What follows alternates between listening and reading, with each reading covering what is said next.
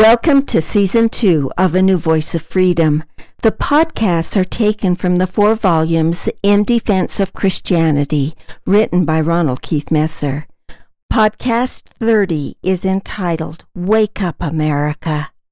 A good definition of political correctness is when the people give the government the right to dictate what is free and what is not free, what is legal and what is illegal, and what is moral and what is immoral. All those who give in to political correctness forfeit their freedoms guaranteed under the Constitution and the Bill of Rights as they now stand. This may sound strange, but only in political correctness can there be no separation of church and state. When the majority believed in God, conflicts did not arise over moral and immoral, legal and illegal. Conscience was between a person and his Maker. Moral and immoral was determined by the laws of God. Conscience was the buffer between religion and government. One could take his conscience into government, but he could not take his religion. With political correctness, there is no buffer. Conscience, moral and immoral, right and wrong, legal and illegal, good and evil are all determined by the government. Christianity is the only world religion that can accommodate a true democratic republic as defined by our Constitution and Bill of Rights. The First Amendment is probably the most ingenious article ever written to guarantee both the appropriate distance between the operations of the government and the multifarious religious convictions of its citizens. The First Amendment says nothing about the separation of church and state. In fact, the wording doesn't even imply that religion has no part in government. Congress shall make no law respecting an establishment of religion or prohibiting the free exercise thereof or abridging the freedom of speech, or of the press, or the right of the people peaceably to assemble, and to petition the government for a redress of grievances. The First Amendment explicitly forbids government from establishing a state religion. It does not forbid government from having citizens with religious conviction in high office. In fact, the First Amendment forbids government from prohibiting the free exercise of religion. There is a world of difference between the two. Religion shapes the way people think. Those people who hold office carry their views with them. It is impossible to separate government and religion. One would have to bar all religious people from holding government office, which violates the clause guaranteeing freedom of religion, freedom of speech, and freedom of the press. Any attempt to bar religion from government is an attempt to destroy the Bill of Rights by having only atheists in office. But that is what is happening in America today. The argument has never been about separation of church and state. It is about removing the influence of Christianity and in its place imposing political correctness, which has become the state religion. The naked truth is that it is about power. The left does not want the values of Christianity to interfere with the values of political correctness. They are systematically destroying the Bill of Rights in favor of the new human rights promoted by the left. It is no accident that God chose America to establish the greatest experiment in freedom ever found in the history of the world on the face of the earth. The moment society began to remove God from government business, including courts, then a problem arose. All moral absolutes began to be removed from our laws, the laws were changed to meet the desires of the new morality called political correctness. Political correctness, by its very nature, is a religion because it establishes the moral values upon which our new laws are based. This creates one of the greatest contradictions of separation of church and state. Here is another difference between the moral values established by Christianity and the moral values established by political correctness. Most of the moral values of Christianity rely entirely upon conscience. All of the moral values of political correctness rely entirely upon law. Do not dismiss the statement made by Hillary Clinton, a former front-runner in the presidential election.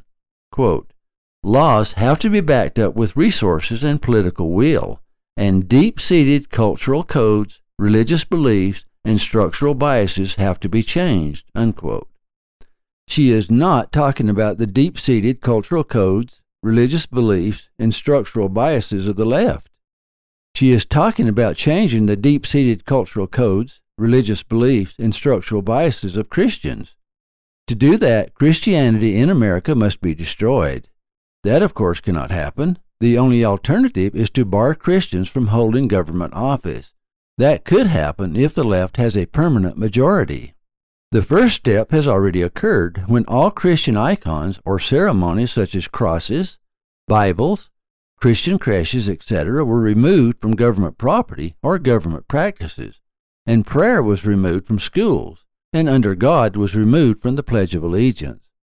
We see it happening also in the destruction of monuments and statues of historical figures who do not meet the values of the left. History is being destroyed. In addition, language is being censored. Illegal aliens are called undocumented citizens.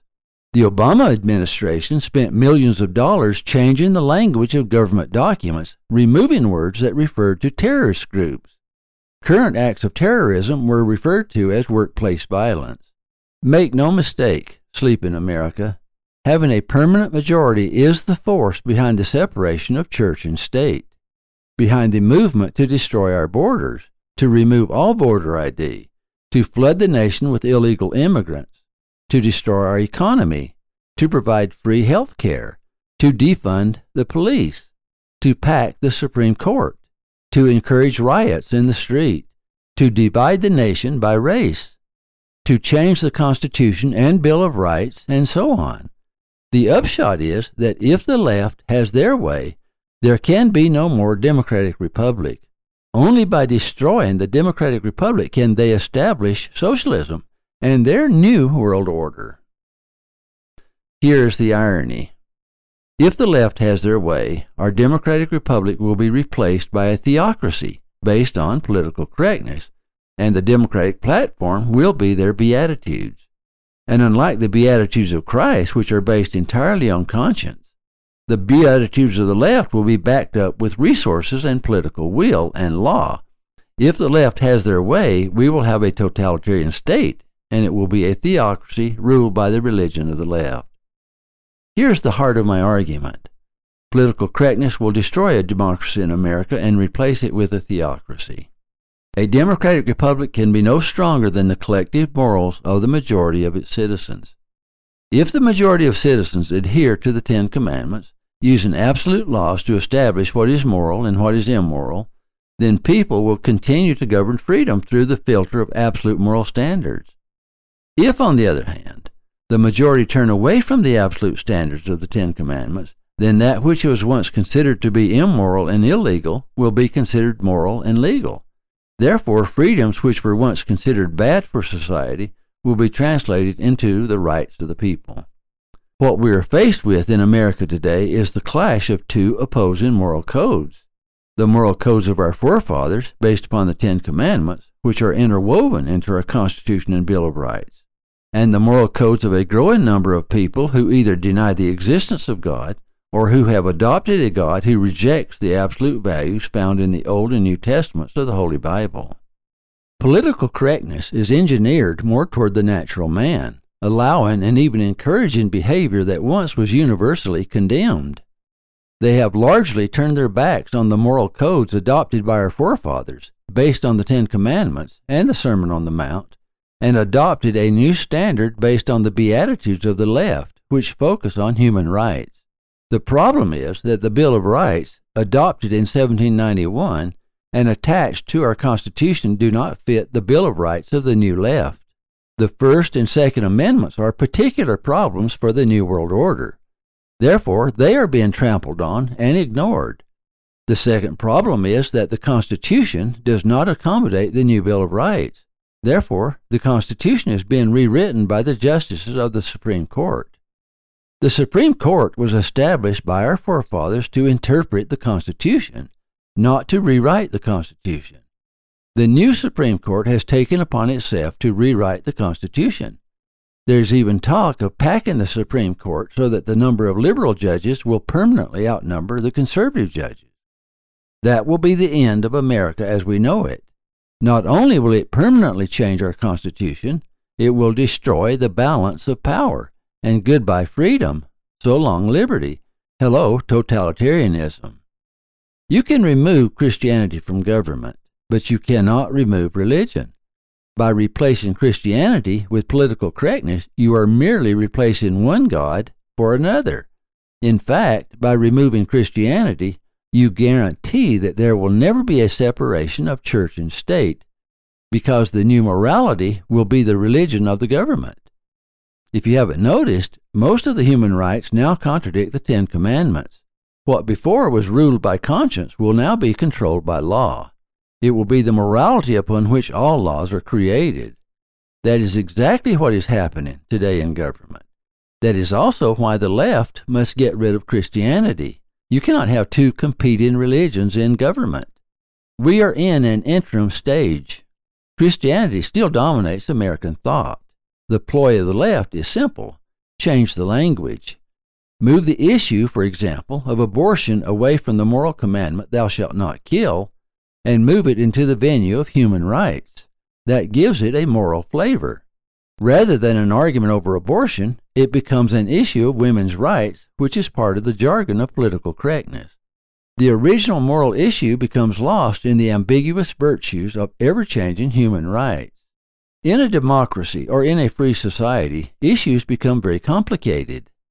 For example, if government says a woman has a right to an abortion in any stage of the pregnancy, including partial birth abortion, can that same government mandate that if you are a doctor, you must perform that abortion, regardless of whether or not it violates your personal moral standards?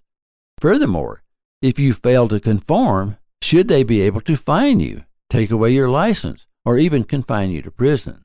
Can the government also mandate abortions, restricting women to the number of children they may have? In other words, can conscience be mandated by the government? Can right and wrong, moral and immoral, be mandated by the government?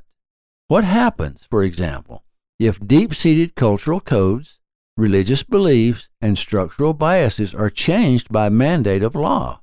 and backed up with the resources of government and the political will of those in power. How long can democracy last? This poses an even greater threat than we faced in World War II. The sleeping giant must awaken again, or it will be too late. Moral and immoral will be mandated by the government, and the laws will be backed up with the resources of the government and political will of the left if things continue the way they are going. We will be governed by executive order, not government of the people, by the people, and for the people.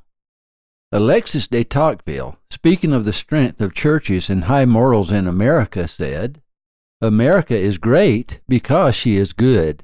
If America ceases to be good, she will cease to be great. In the New Testament, James calls the Ten Commandments the law of liberty.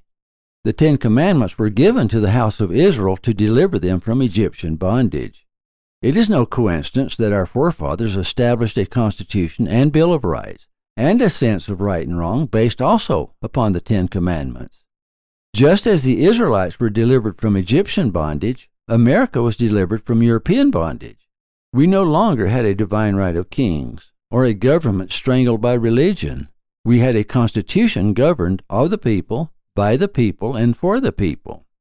If we don't act now, if we don't take back our government, democracy in America will fall, and it will fall suddenly. And like the ancient city of Babylon, great will be the fall of it. Thank you for listening. Watch for our next podcast. In Defense of Christianity is available at ronaldmesser.com.